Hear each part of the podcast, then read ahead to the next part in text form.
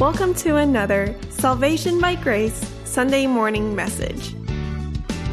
Salvation by Grace is the teaching ministry of Grace Christian Assembly, a Sovereign Grace Fellowship in Smyrna, Tennessee. You'll find us on the internet at salvationbygrace.org. We are currently studying the Apostle Paul's letters to the Ephesians and the Colossians. So grab your Bible and join the congregation of GCA along with our teaching pastor, Jim McClarty.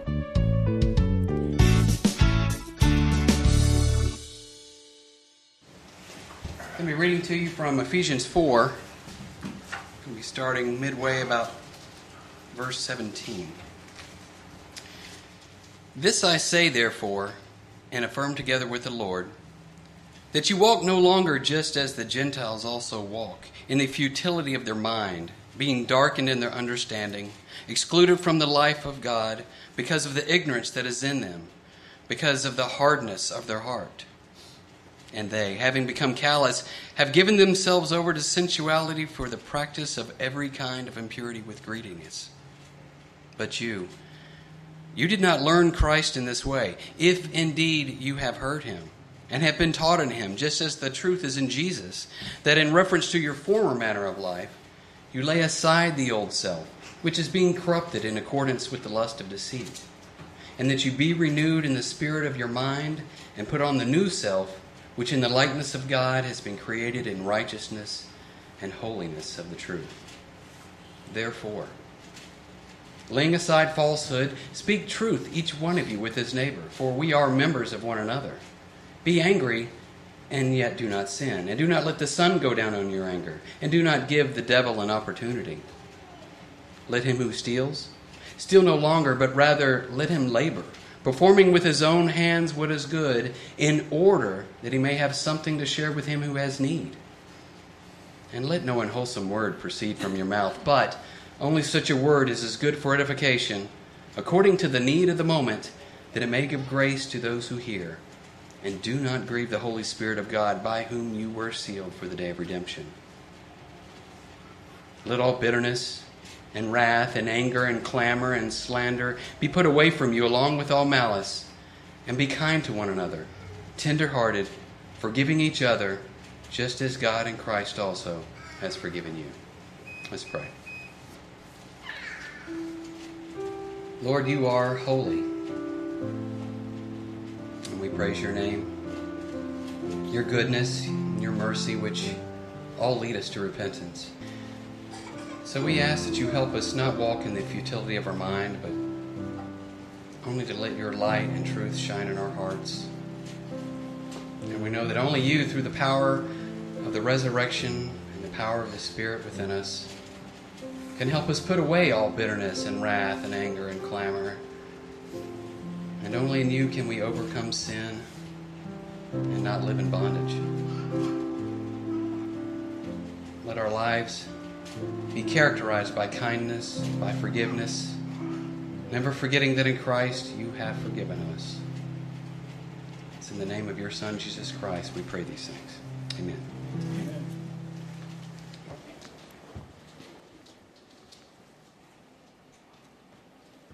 Well, apparently, Jeff has been reading ahead. He chose the perfect text to read out of the book of Ephesians this morning because this is, in the largest sense, a study of the book of Ephesians and the book of Colossians. And so much of what we're going to read this morning is paralleled in the book of Ephesians. If you remember the things we talked about last week, then much of what Jeff just read sounded very familiar to you. And stuff we're about to read is going to also have that same echo of what he just read out of Ephesians. So, a perfect choice of texts to read. I am going to start reviewing at the beginning of chapter 3 of the book of Colossians. But I want you to look at it through one more lens, you may recall in the introduction to the book of Colossians that I told you that there were several different philosophical positions that Paul had to contend with. that were prevalent there in Colossae. Not only was there a large and growing angel cult, which is why he talked about people worshiping angels and looking into visions that they haven't really seen and talking about things that they don't really know. But also, part of what he was dealing with in Colossae was what's known as Gnosticism. And you've heard me mention Gnosticism several times. One of the characteristics of Gnostic thinking and philosophy was that everything spiritual was good and everything that was fleshly was inherently evil and bad. And so the Gnostics postulated that Christ, in order to be good, could not have been flesh. That while he was here on the planet, he was purely spiritual and he could not have shared in flesh and blood because flesh and blood is just evil.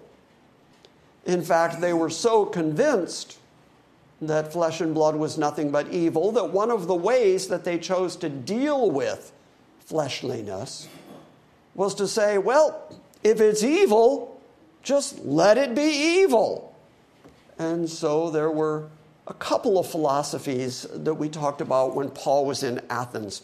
We talked about the Stoics and the Epicureans. And the difference between the Stoics and the Epicureans is that the Stoics thought that the only way to deal with their evil flesh was to just deny it anything. That's why we still have the English word stoicism. People who don't let on their emotions or their thoughts will often say they're very stoic. What that means is you don't allow yourself to engage in any fleshly pursuit whatsoever. That was the way that they would deal with the evil of their flesh. They would try to just suppress it utterly and completely. On the other side of that spectrum was the thought that, well, the flesh is just so evil, then we ought to just eat, drink, and be merry because we can't stop it, we can't change it. It's evil, so let's just be evil. And that's where the word Epicurean comes from the notion that we're just going to eat and indulge because, well, flesh is evil. The furthest extent of that kind of Epicurean thought was this Gnostic notion that flesh is just so evil that you can't do anything about it, so just let it be evil. Just continue in the evilness of flesh because after you die, your spirit, which is good, is then going to take you to ultimate goodness. But while you're here on the planet, just indulge in all the evil you can. Who cares? Flesh is bad. Well, that's why when Paul says in verse 5, consider the members of your earthly body which the Gnostics would say, well, that's just evil, and so we have to deal with that evil by just letting it be evil. Therefore, consider the members of your earthly body as dead to evil.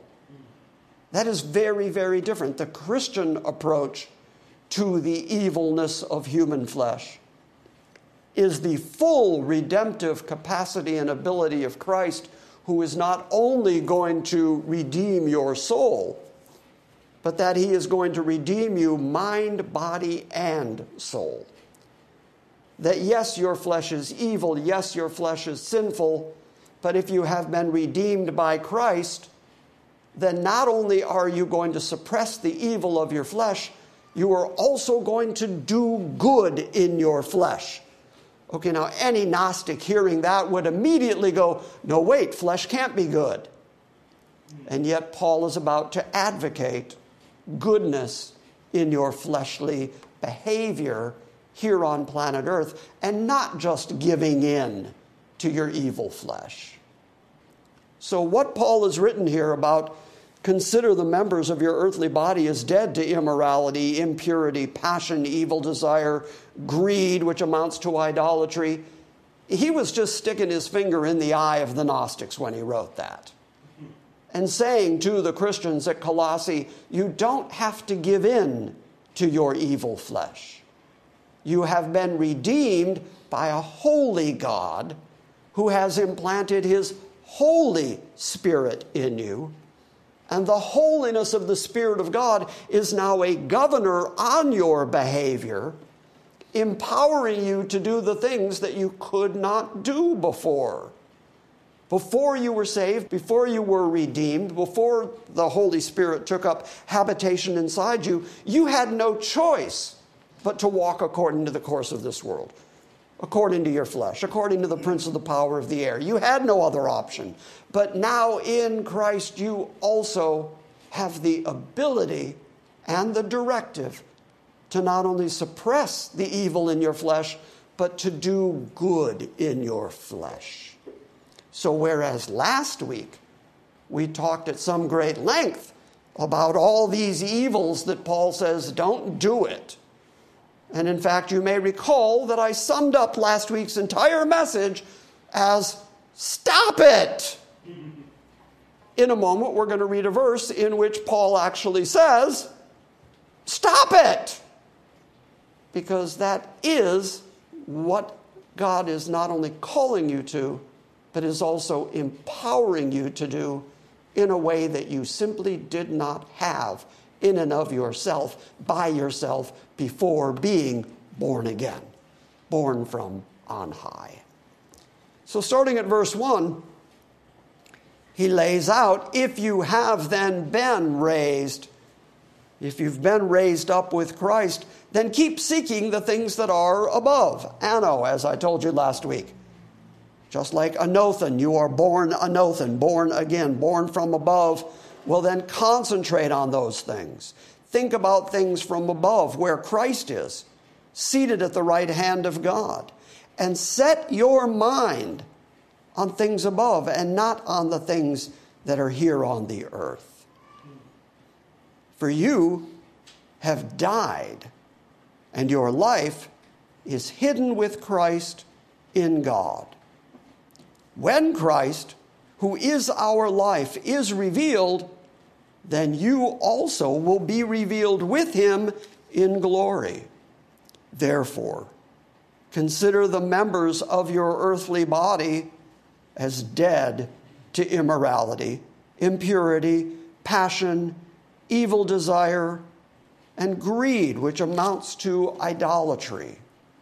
For it is on account of these things that the wrath of God will come.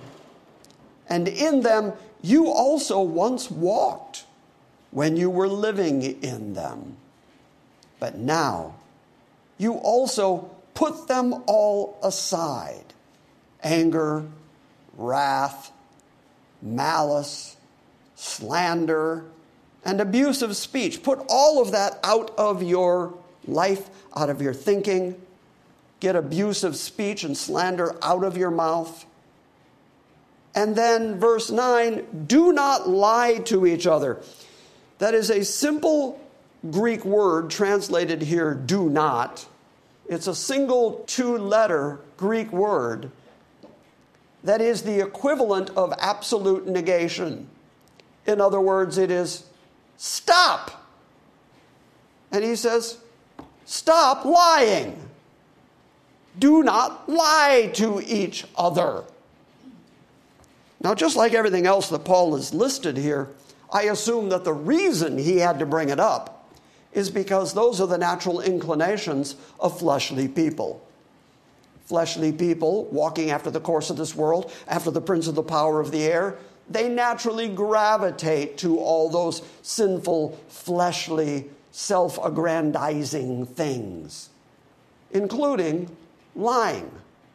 Want proof? Turn on the news any day. We live in a culture right now that is saturated with lies. Amen. There are people who will lie to you to your face when the truth would work just as well. And lying has become such a customary activity here in our society that people do it without thinking. They don't think about the consequences of it, they just simply lie. And we've become so accustomed to it that when we hear a politician lie, we actually say things like, well, yeah, that's a politician. Because we assume that lying is part of being a politician. By definition, he's a politician, he lies. We don't know what to believe anymore in the regular news cycles because you will hear things and then you wait a couple days and you'll find out, oh, that wasn't true. I'll give you a couple of examples. I mean, Jussie Smollett. The whole country was involved in that a year ago. That was a horrible hate crime till we found out none of it was true. And yet the whole nation was so invested in it. Because lying is just part of the culture. You can lie and get attention. You can lie and become famous. You can lie and aggrandize yourself. Why do words like swindling exist? It's because there are swindlers in the world who will lie to you to get money out of you. And everybody in the room just thought of something. Oh, yeah, yeah, that happens. Yeah. Because we're just living in a culture that is absolutely engulfed with lies, nonstop lying. Are we agreed to that? Because I could stand here for the rest of the morning and just give you examples of how much people just lie. Okay, so here's a perfect example of how Paul says, knowing who you are, knowing what Christ has done for you, knowing that you have the Spirit of truth residing within you, then that ought to be a characteristic of the world that you no longer participate in. That you don't do that, especially within the church and among each other. Stop lying. Stop that very earthly, very fleshly tendency to lie. Because after all, we say that we are born again through Jesus Christ, who called himself, gave himself the proper name, the truth. He said, I am the way, I am the truth, I am the life. And the Spirit, the Holy Spirit of God, who he sent to us, he referred to as the Spirit of truth. So if you say that you've been redeemed by the finished work of the man who was the truth, and that you're inhabited by the very spirit of truth, then don't you think you ought to tell the truth?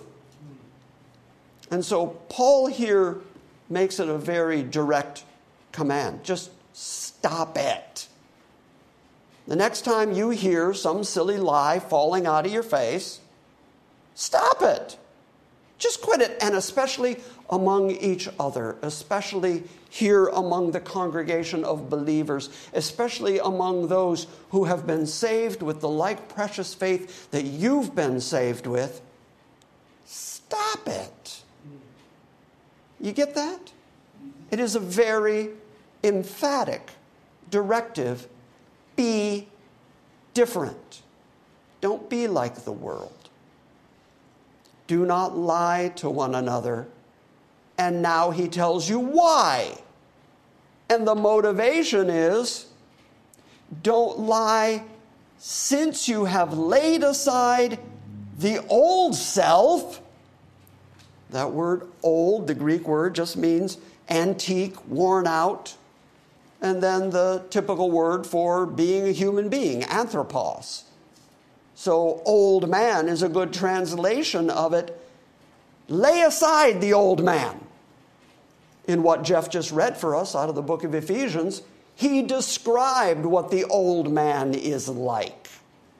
That we used to walk after the course of this world, after the prince of the power of the air, and we were children of wrath just like the others were. We were sinners just like the rest. But that since we are born anothen, we are born again, that version of us now becomes what Paul calls the old man.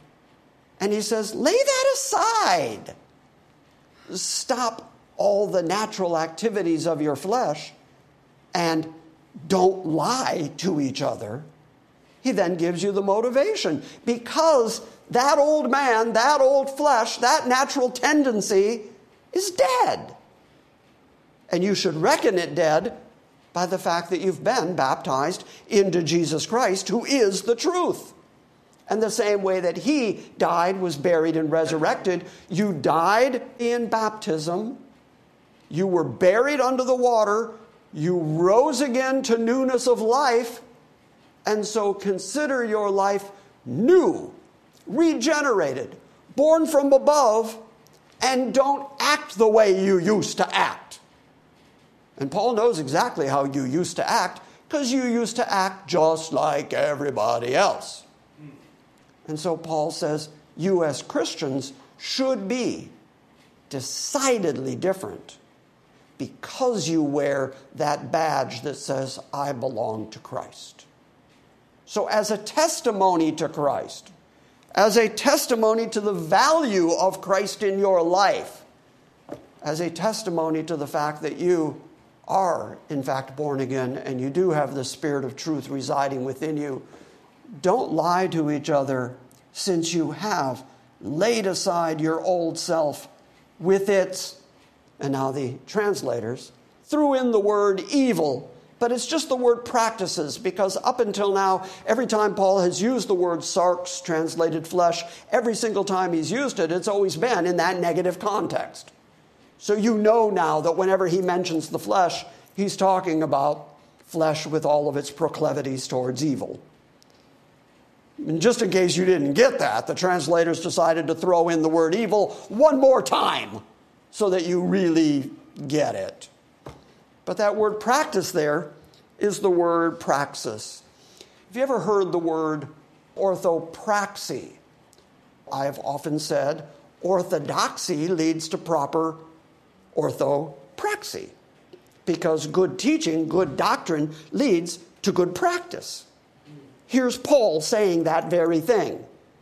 If you are dead to your old self, if you do have the spirit of truth within you, then that's going to be reflected in your practice, how you behave, how you act.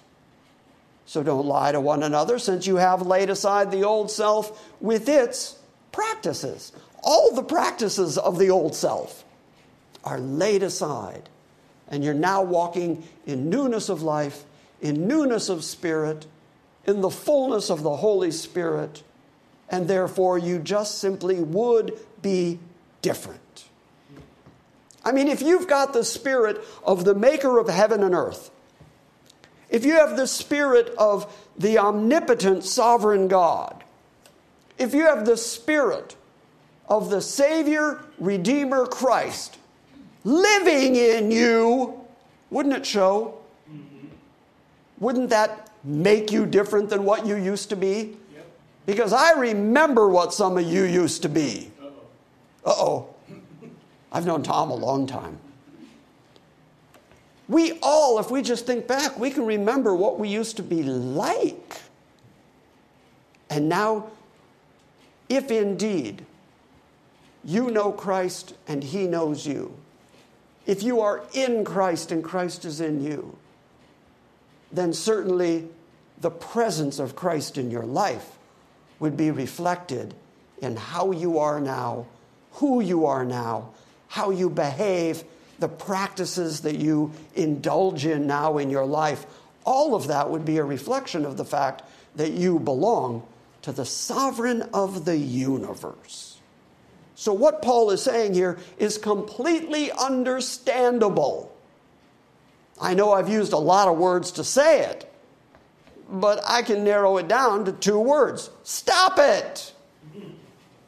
Just stop being the way you used to be, and then practice, walk in such a way that you are a reflection of Jesus Christ on the planet. Do not lie to one another, since you have laid aside the old self with its practices, and you have put on the new self. So here's Paul's next big contrast there is an old self and there is a new self. The same way there is an old covenant which could only condemn you, and a new covenant which actually saves you. There was an old self which was constantly rebellious against everything righteous and holy, and there is the new self. And the new self is to gravitate toward things that are righteous and holy. So you're to think about those things that are above and not just the things that are here on the earth and put on that new self who is being renewed to a true knowledge. Interesting, that Greek word, I mentioned gnosis to you a little while ago, Gnostics. The word gnosis is the typical Greek word for just knowing, kind of knowing experientially. This is the word epignosis, which is translated here as true knowledge. What it means is more than just experiential knowledge, but an actual knowledge that comes from the wisdom that only God can give so that you have a more complete understanding.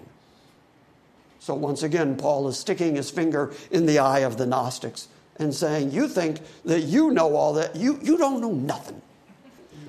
You don't have the epignosis because if you did, you'd be drawn to God in Christ. So put on the new self, which is being renewed to that epignosis, to that true knowledge, according to the image of the one who created him. In other words, in Romans 8, Paul's theology there is that God, before the foundation of the world, foreknew some people. And those people whom he foreknew, he predestined to be conformed to the image of his son. You get that language? Think about that for a moment, because Paul is saying that you're going to be changed during this lifetime. You're going to be conformed during this lifetime. And there is an original that you're being made into a copy of. And Christ is the original and you're being formed in this lifetime to be a reflection of Him. And so here Paul brings it up again in writing to the Colossians. So this is a very essential part of Pauline theology that you're going to change in this lifetime. And by the way, may I add, just parenthetically, I don't care how much profession of faith a person makes, if it's not accompanied by this kind of transformation, then it's just empty words. The truth is, everybody who's called to Christ, everybody who receives the Holy Spirit of truth, all of those people are going to be conformed into the image of the one who made them to begin with. You understand that? Put on the new self, who is being renewed to a true knowledge according to the image of the one who created him. A renewal in which, by the way, the words a renewal added by the translators, what Paul really said is that it's according to the image of the one who created us, in which, in that creation and in that regenerating work, there is no distinction between Greek and Jew, circumcised and uncircumcised.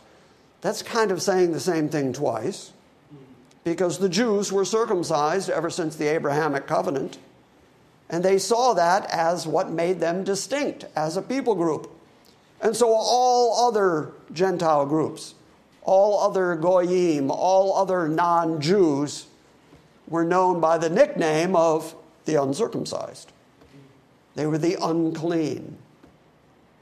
And so at this moment that Paul is writing this, Greek culture is the prominent culture there in the Middle East and through southern Europe. During the time of Alexander the Great, Alexander spread the language, Koine Greek, in which the New Testament was actually written. Koine Greek is a very specific form of Greek, it's not classical Greek. And it's very specific so that when an order was given at one end of Alexander's kingdom, that same word usage and order of command would end up at the other side of the kingdom. and Koine Greek became the coin of the realm. Everybody spoke Greek and understood some amount of Greek culture. And so, as Paul is writing to that area of the world, there's really only two groups there's the Jews, and there's the Greeks. There's everybody who's part of the Greco Roman culture. And so here's the Jewish Messiah.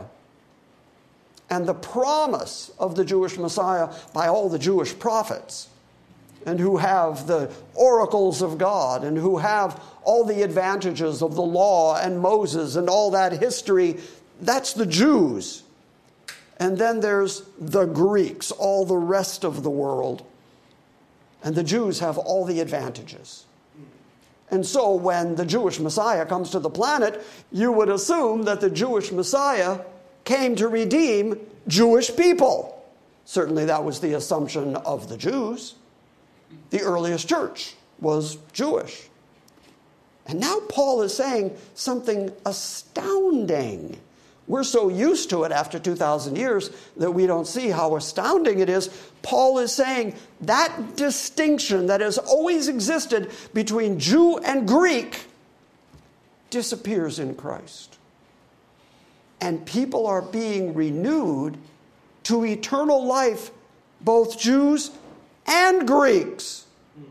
And God is not making the same distinction that we've always made. We've always said, we're the Jews, we've got the Messiah, we've got the oracles, we've got the prophets, we've got the law, we have this history with God. And then there's these Johnny come lately Greeks around who are being saved as well through the new covenant, salvation by grace through faith, without the works of the law. And God is redeeming and renewing Greeks. So then, of course, the argument against Paul would be yeah, but they have to be at least circumcised, right? That's what the whole book of Galatians is about. Yeah, but they at least have to keep some Jewish customs, right? So, right after saying there's neither Jew nor Greek, Paul says neither circumcised or uncircumcised. In other words, no distinction. God can save whoever he wants and Jesus is able to renew and birth again and regenerate anybody he wants. But then Paul goes even further because in Greco Roman society, there were class groups. And the people in the upper classes looked down on the lower classes. So you've got the Jews looking down on the Greeks. Then you've got the upper classes of the Greeks looking down on the lower classes of the Greeks. Because the Greeks believed in knowledge and philosophy, and so they considered themselves the educated people. They were the people that were always in the pursuit of the perfect man. And so then Paul says, as he's breaking down these barriers to salvation, he says, nor barbarian. Okay, if you came across a person who didn't know Greek and didn't know Greek culture, that person was considered a barbarian. That was a person who didn't have proper education. Sure, they might have some other culture. Sure, they might have some other language, but it wasn't Greek. And therefore, you look down on the barbarians.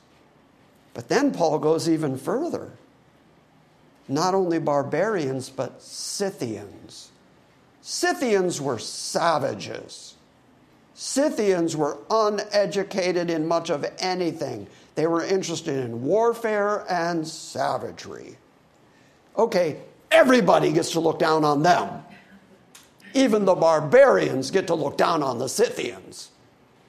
And here is Paul saying, there's no category you can think of or that you can name. There is no division of class or race. God can save people from every kindred, tribe, tongue, and nation.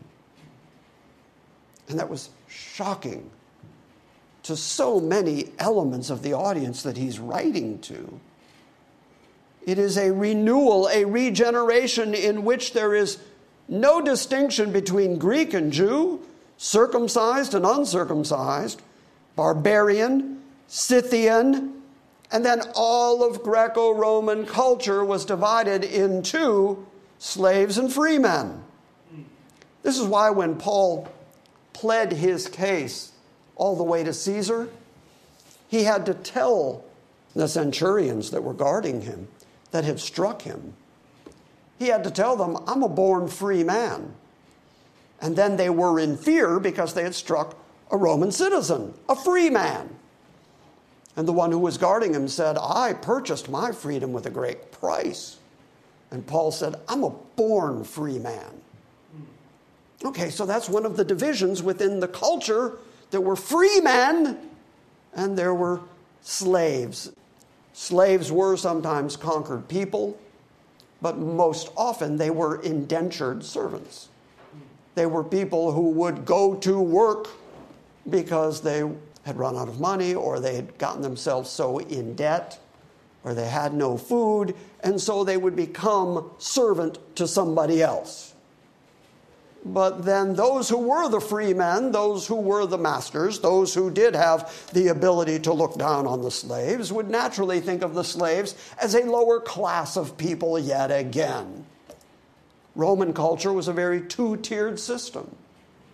You had the free men and you had the slaves. And there was no middle class, there was nothing in the middle there. And so Paul takes those two classes and says either one of those, slaves or free men, God can save them both. It's a renewal, a regeneration in which there is no distinction between Greek and Jew, circumcised or uncircumcised, barbarian, Scythian, slave, and free man, but Christ is all and in all. You've probably heard that phrase most of your church life Christ is the all and in all. First time I heard it, my first question was, What does that mean? It's a nice sounding phrase, it's poetic, all and in all. But in context, what Paul is clearly saying is Christ is not only the completion, he has already said a couple times, we are complete in Christ. So he is all we need. He is the everything in salvation. Christ is all, but is also taking up habitation and renewing all kinds of people. And he's just listed the all kinds of people. When you see the word all, pas, in the Greek, it can mean all or every collectively. But oftentimes it means all types, all kinds. Here, I'll give you a quick example. Uh, Paul writes that the love of money is the root of all evil. And if you think of the word all as just meaning all, and that's all all means, if that's the way you think of it, then Paul just said that money is the inspiration behind absolutely every evil there was. Except that Adam and Eve didn't know what money was and they committed the first sin. So, was that the inspiration for their sin? No. Well, then it can't be all, can it? In fact, can you think of a sin that is not directly motivated by money? Well, yeah, yeah, you can. And so, when you see the word pas, you look to see whether he's talking about types and kinds or whether he's saying all, every, inclusively. In this sentence, Paul has just laid out types and kinds Greek, Jew, circumcised, uncircumcised, barbarian, Scythian, slave, free man. Those are all kinds of men. And so when he says he's in all, that is in all kinds. Because he's just told you kinds. Christ is all. He is the completion. He is the totality of what you need for salvation. And He is in all kinds of men, which is exactly what Paul has been saying in the whole sentence. That there is no barrier to keep Christ from saving any type of man He chose to save. Therefore, He is all and in all. Got it? Got it. Okay, so now verse 12. We talk a lot here at GCA, and in fact, I've heard Micah talk about it. I've heard Tom talk about it. I've heard Jeff talk about it. Are you familiar with the terminology of the indicative and the imperative? All it means is indicative is what you are, it indicates. So when you find a part of speech that you say is an indicative, it's indicating something. An imperative is what you do, it's telling you to do something. And so much of man made religion and too much of what is called Christianity in the modern context gets the indicative and the imperative backward. And they say, if you want to be this, the indicative, you got to do this, the imperative. So you got to do the stuff, and if you do the stuff well enough, then you can be this. You want to get your 70 virgins when you die? Okay, you got to do this. You got to kill some infidels. See how that works? Do you want to get to nirvana? Do you want to reach the that that is behind all that? Well, then you got to do the proper meditation to get to the nirvana. That's the way all man made religion works. It starts with imperatives in order to get you to the indicative. Paul never does that. Not once, not anywhere. Paul always starts with the indicative which is who you are, and then he puts the imperative behind it. Since that's who you are, be like this. Got it? Got it. Okay, verse 12 is a perfect example of Paul's use of the indicative and the imperative. That's why I went through that definition so that you can see it for yourself. He's going to give you some imperatives. But prior to doing that, he tells you based on who you are, do these things.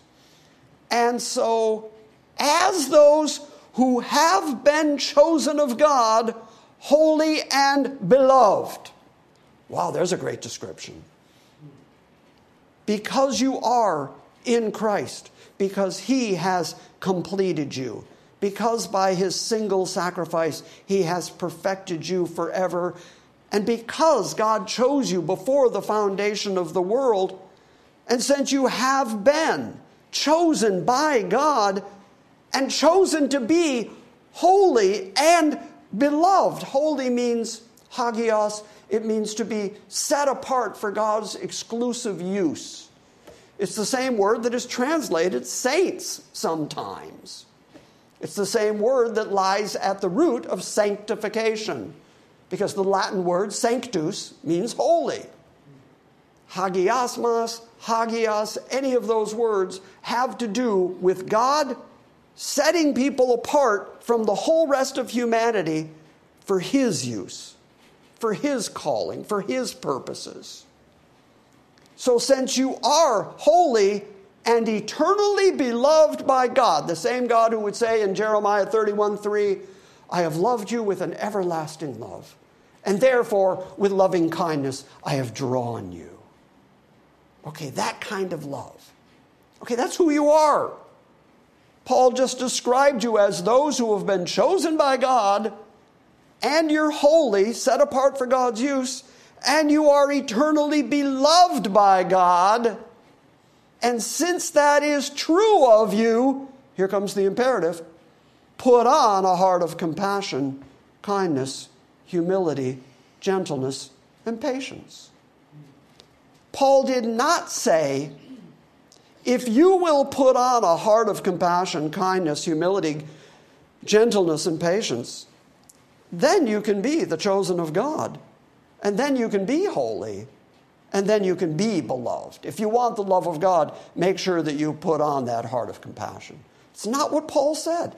That's how people preach it, but it's not what the Bible says. The Bible says, because you are already this, now do this. Put on a heart of compassion. That is, a heart of empathy. We talked about Paul's previous use of the word passion was in a negative sense because he was talking about the passions of the flesh that can overtake you with lust. But calm passion means to have the same passion with other people and to do it empathetically, to bear with the difficulties that other people are bearing under. So be compassionate to one another. Kindness just means to be kinned to one another. Look at one another as brethren. They're family with you. And so treat them accordingly. Treat them with the kind of patience and the kind of endurance that you would treat beloved family with. Humility. Do I really have to bring it up again? Oh, I'm going to. You probably can't stop me. I've got the microphone. I'm going to do it. What is the most often cited sin? Pride. There it is. You know it instantly. The opposite of human pride is to be humble. This is the same Paul who wrote in the book of Philippians that every man is not to look on his own things, but look on the things of others, and reckon every other man as better than yourself. That's a tough one because we all start with me, I'm the important one. And I'll be nice to you, but only if you'll recognize how nice I was being to you because it's really all about me. It's hard for human beings to reach the point of genuine humility, but Paul says, look, it was the old man that was egocentric. It was the old man that was prideful. And you have died with Christ. Therefore, put off that old man, put off that old pride, put off that old way of being, and instead deal with each other through genuine humility, thinking about other people ahead of yourself gentleness. That's the opposite of the kind of brusqueness and the kind of self advancement that we used to be like. Human fleshliness is all about meanness and harshness. And he says, don't be like that. Instead, be gentle. And patience. That's a tough one for most people. You know, the people who go to God and pray, Dear God, give me patience now. Good, I'm glad you got that. Be patient, and then he's going to tell us, he's going to extrapolate on that patience thing a little bit more. He says, bearing with one another. That is essentially just putting up with one another, not being quick to judge one another, not being angry with each other, but bearing with the fact that we're all different and we all have our foibles and we all have our weaknesses.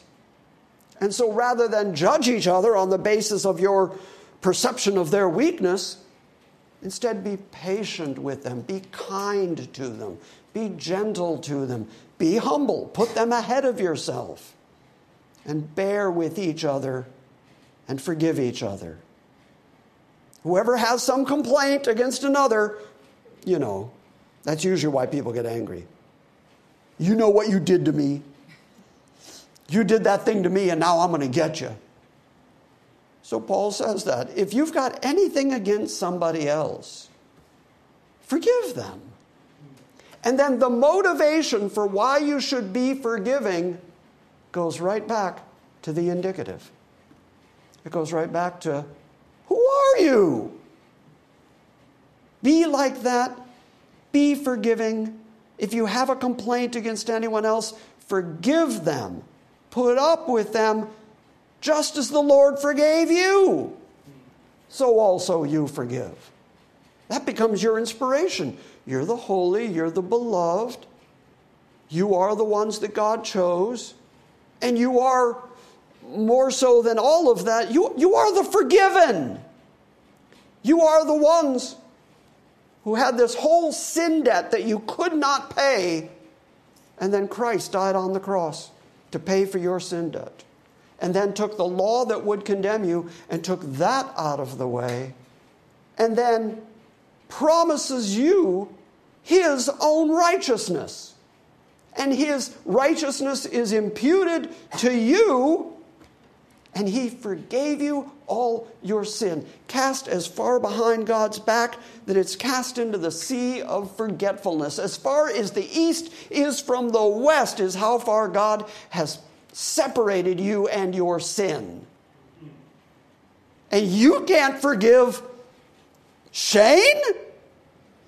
I, had to pick somebody obvious. we forgive you. we forgive, and you forgive me for that. Okay, good. I feel good about that.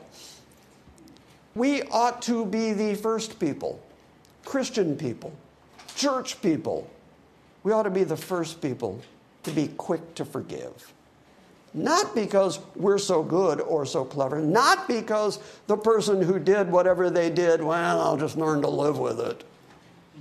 We do it because we recognize how forgiven we are. We've been exceedingly forgiven. And then you can't be forgiving?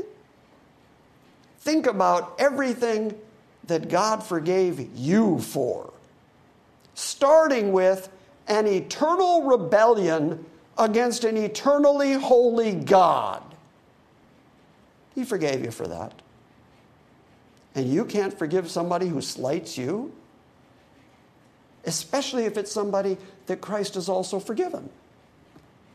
So within the church, again, be kind to each other, be patient with each other, be long suffering with each other, bear up with one another, and forgive each other whichever of you might have a complaint against any one of the rest of you.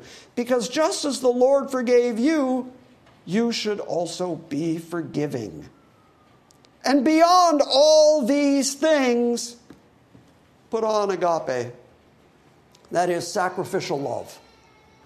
That is not just, I scratch your back, you scratch mine kind of love. That is not, I'll love you as long as you love me. If you ever quit loving me, I'll stop loving you. That's not what the word agape means.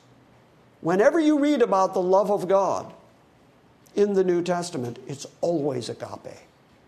It's that very high form of love that is demonstrated by sacrifice, which is why we read that God commended his love toward us in that while we were yet sinners, Christ died for us. So, the way that God demonstrated his love to us is that he sacrificed for us, even though we didn't deserve it, even though we were busy being rebellious, even though we were busy hating God. He loved us not because of what he was getting back from us. What he was getting was hatred and rebellion. But he knew what we needed most. And that, I think, is the best definition of the word agape. It is doing for the one who is loved what is in the best interest of the one being loved, whether the one being loved recognizes it or knows it or appreciates it or responds to it. It's loving people sacrificially for the good of the person you're loving.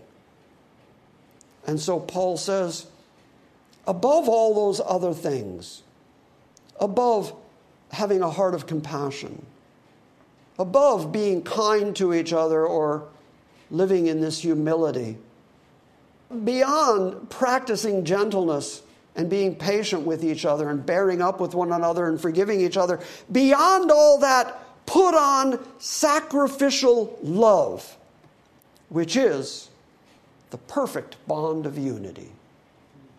That's a very practical statement, by the way. It's a nice turn of a phrase, but if you think about it, if you're in a room, if you're part of a group of people who all have your best interest at heart, that's unifying. Because then you have everybody else's best interest at heart. And then everybody else has Tom's best interest at heart. And then we collectively all have April's best interest at heart. And as a consequence, there is this unity beyond the unity of the Spirit that we've all received, the Holy Spirit of God, that one Spirit who we all share in. And then there is that one faith and that one doctrine that we all believe in. But then there is that one practice that we all walk in. And it is a bond of unity that is the result of sacrificially loving one another. That is Paul's definition of how the church ought to be. Because remember, he's writing to the church at Colossae. And he's instructing them how to be and saying, Put away the way you used to be. And instead, put on this new man, this born again man, this regenerated man, and then walk like it. Let this be your practice. That you do have a heart of compassion and kindness and humility and gentleness and patience and that you do forgive each other just the way that the Lord forgave you. You then forgive each other, and on top of all of that, you have sacrificial love for one another where you're willing to do what is in the best interest of the rest of us simply because it's what's in the best interest of the rest of us, whether you get anything out of it or not. It's just simply the right thing to do. And that becomes the bond of unity the next two words in the English translation, I'm reading from the NASB. The next two words are and let. Those words are not in the Greek. And when we read and let, it sounds like we're allowing something to happen, like it's up to us to make the decision here. But no, this is still part of Paul's directives for what the church ought to be like the peace of Christ will rule in your hearts, to which indeed you were called in one body. There's that unity thing again. One body, one faith, one baptism. We all share one spirit. There is one truth. We all follow after the one Christ. Christ is the head of the body, and we are the one body. Therefore, there should not be warfare or againstness within the body. We know that physiologically. If you've got some organ in your body that decides to rebel, it'll make every other organ in your body pretty uncomfortable. You're not truly healthy unless everything in your body is working in a healthy way. And we know what it's like to have parts of our body rebel against us. And that happens in the church. I've been in the church my whole life. Sure, I took a break in my 20s, sure. But I, I grew up in the church. And I have seen churches split. I have seen churches debate and argue. I have seen churches divide and always over the most insignificant things.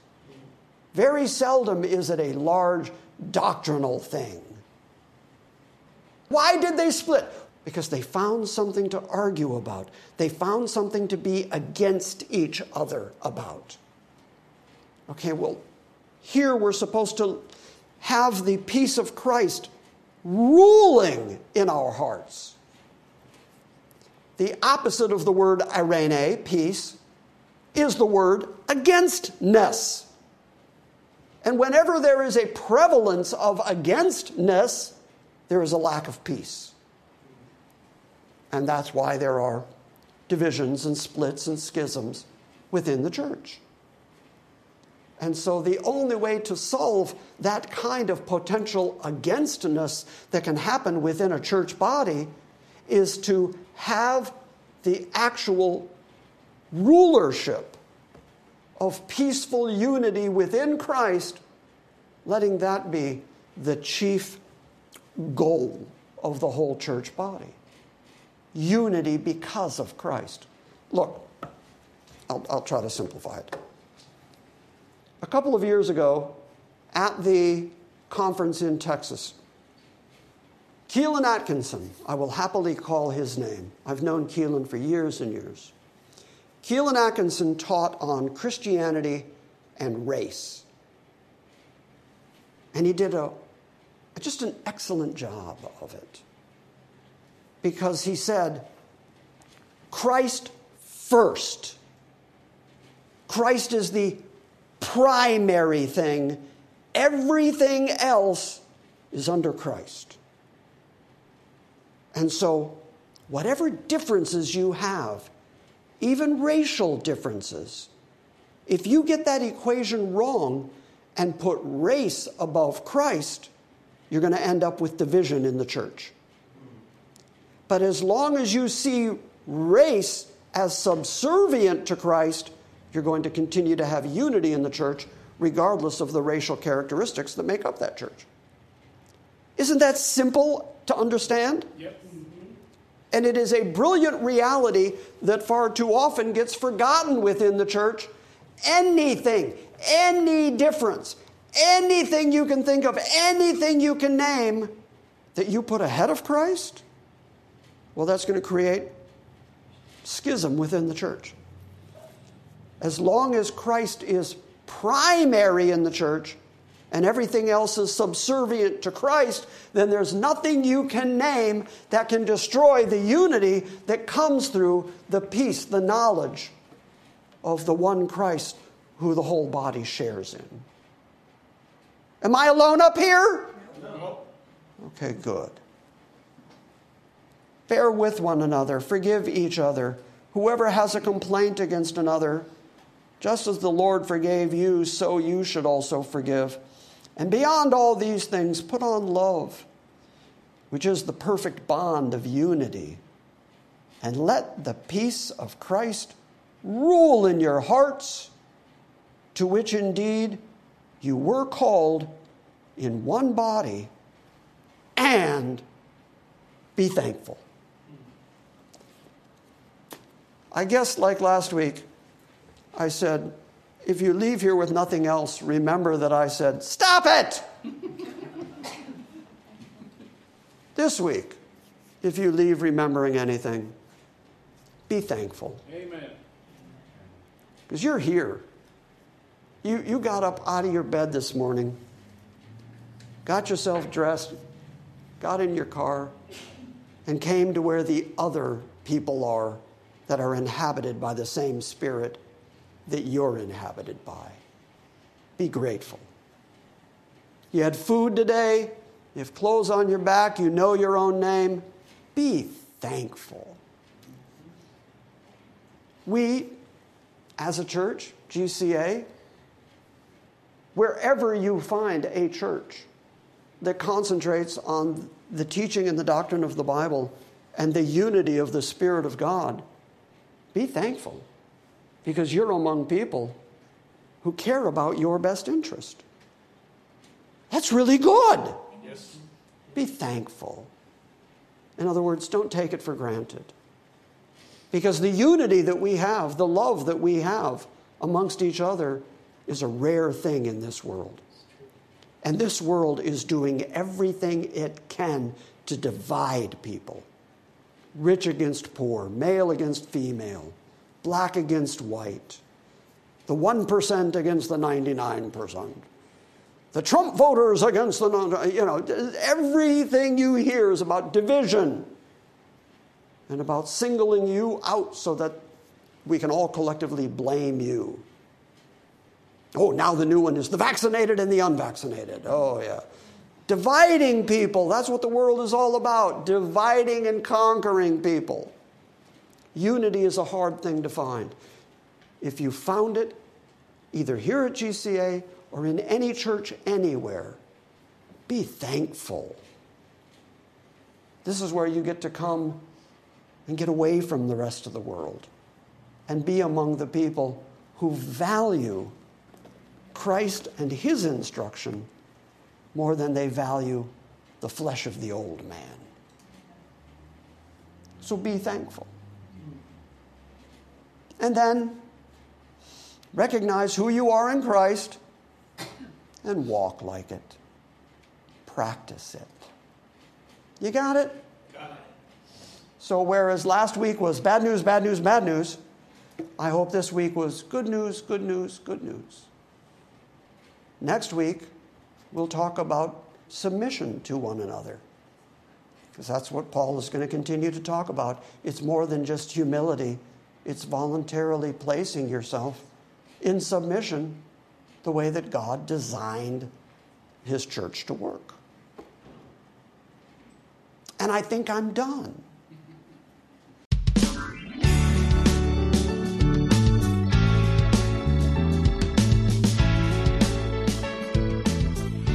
Thank you for listening to this week's Salvation by Grace Sunday morning message. We encourage you to visit our website at salvationbygrace.org for books, Q&As, and our ever-expanding archive of audio sermons. And we invite you to join us next time when we gather around the Word and study the sovereign grace of God.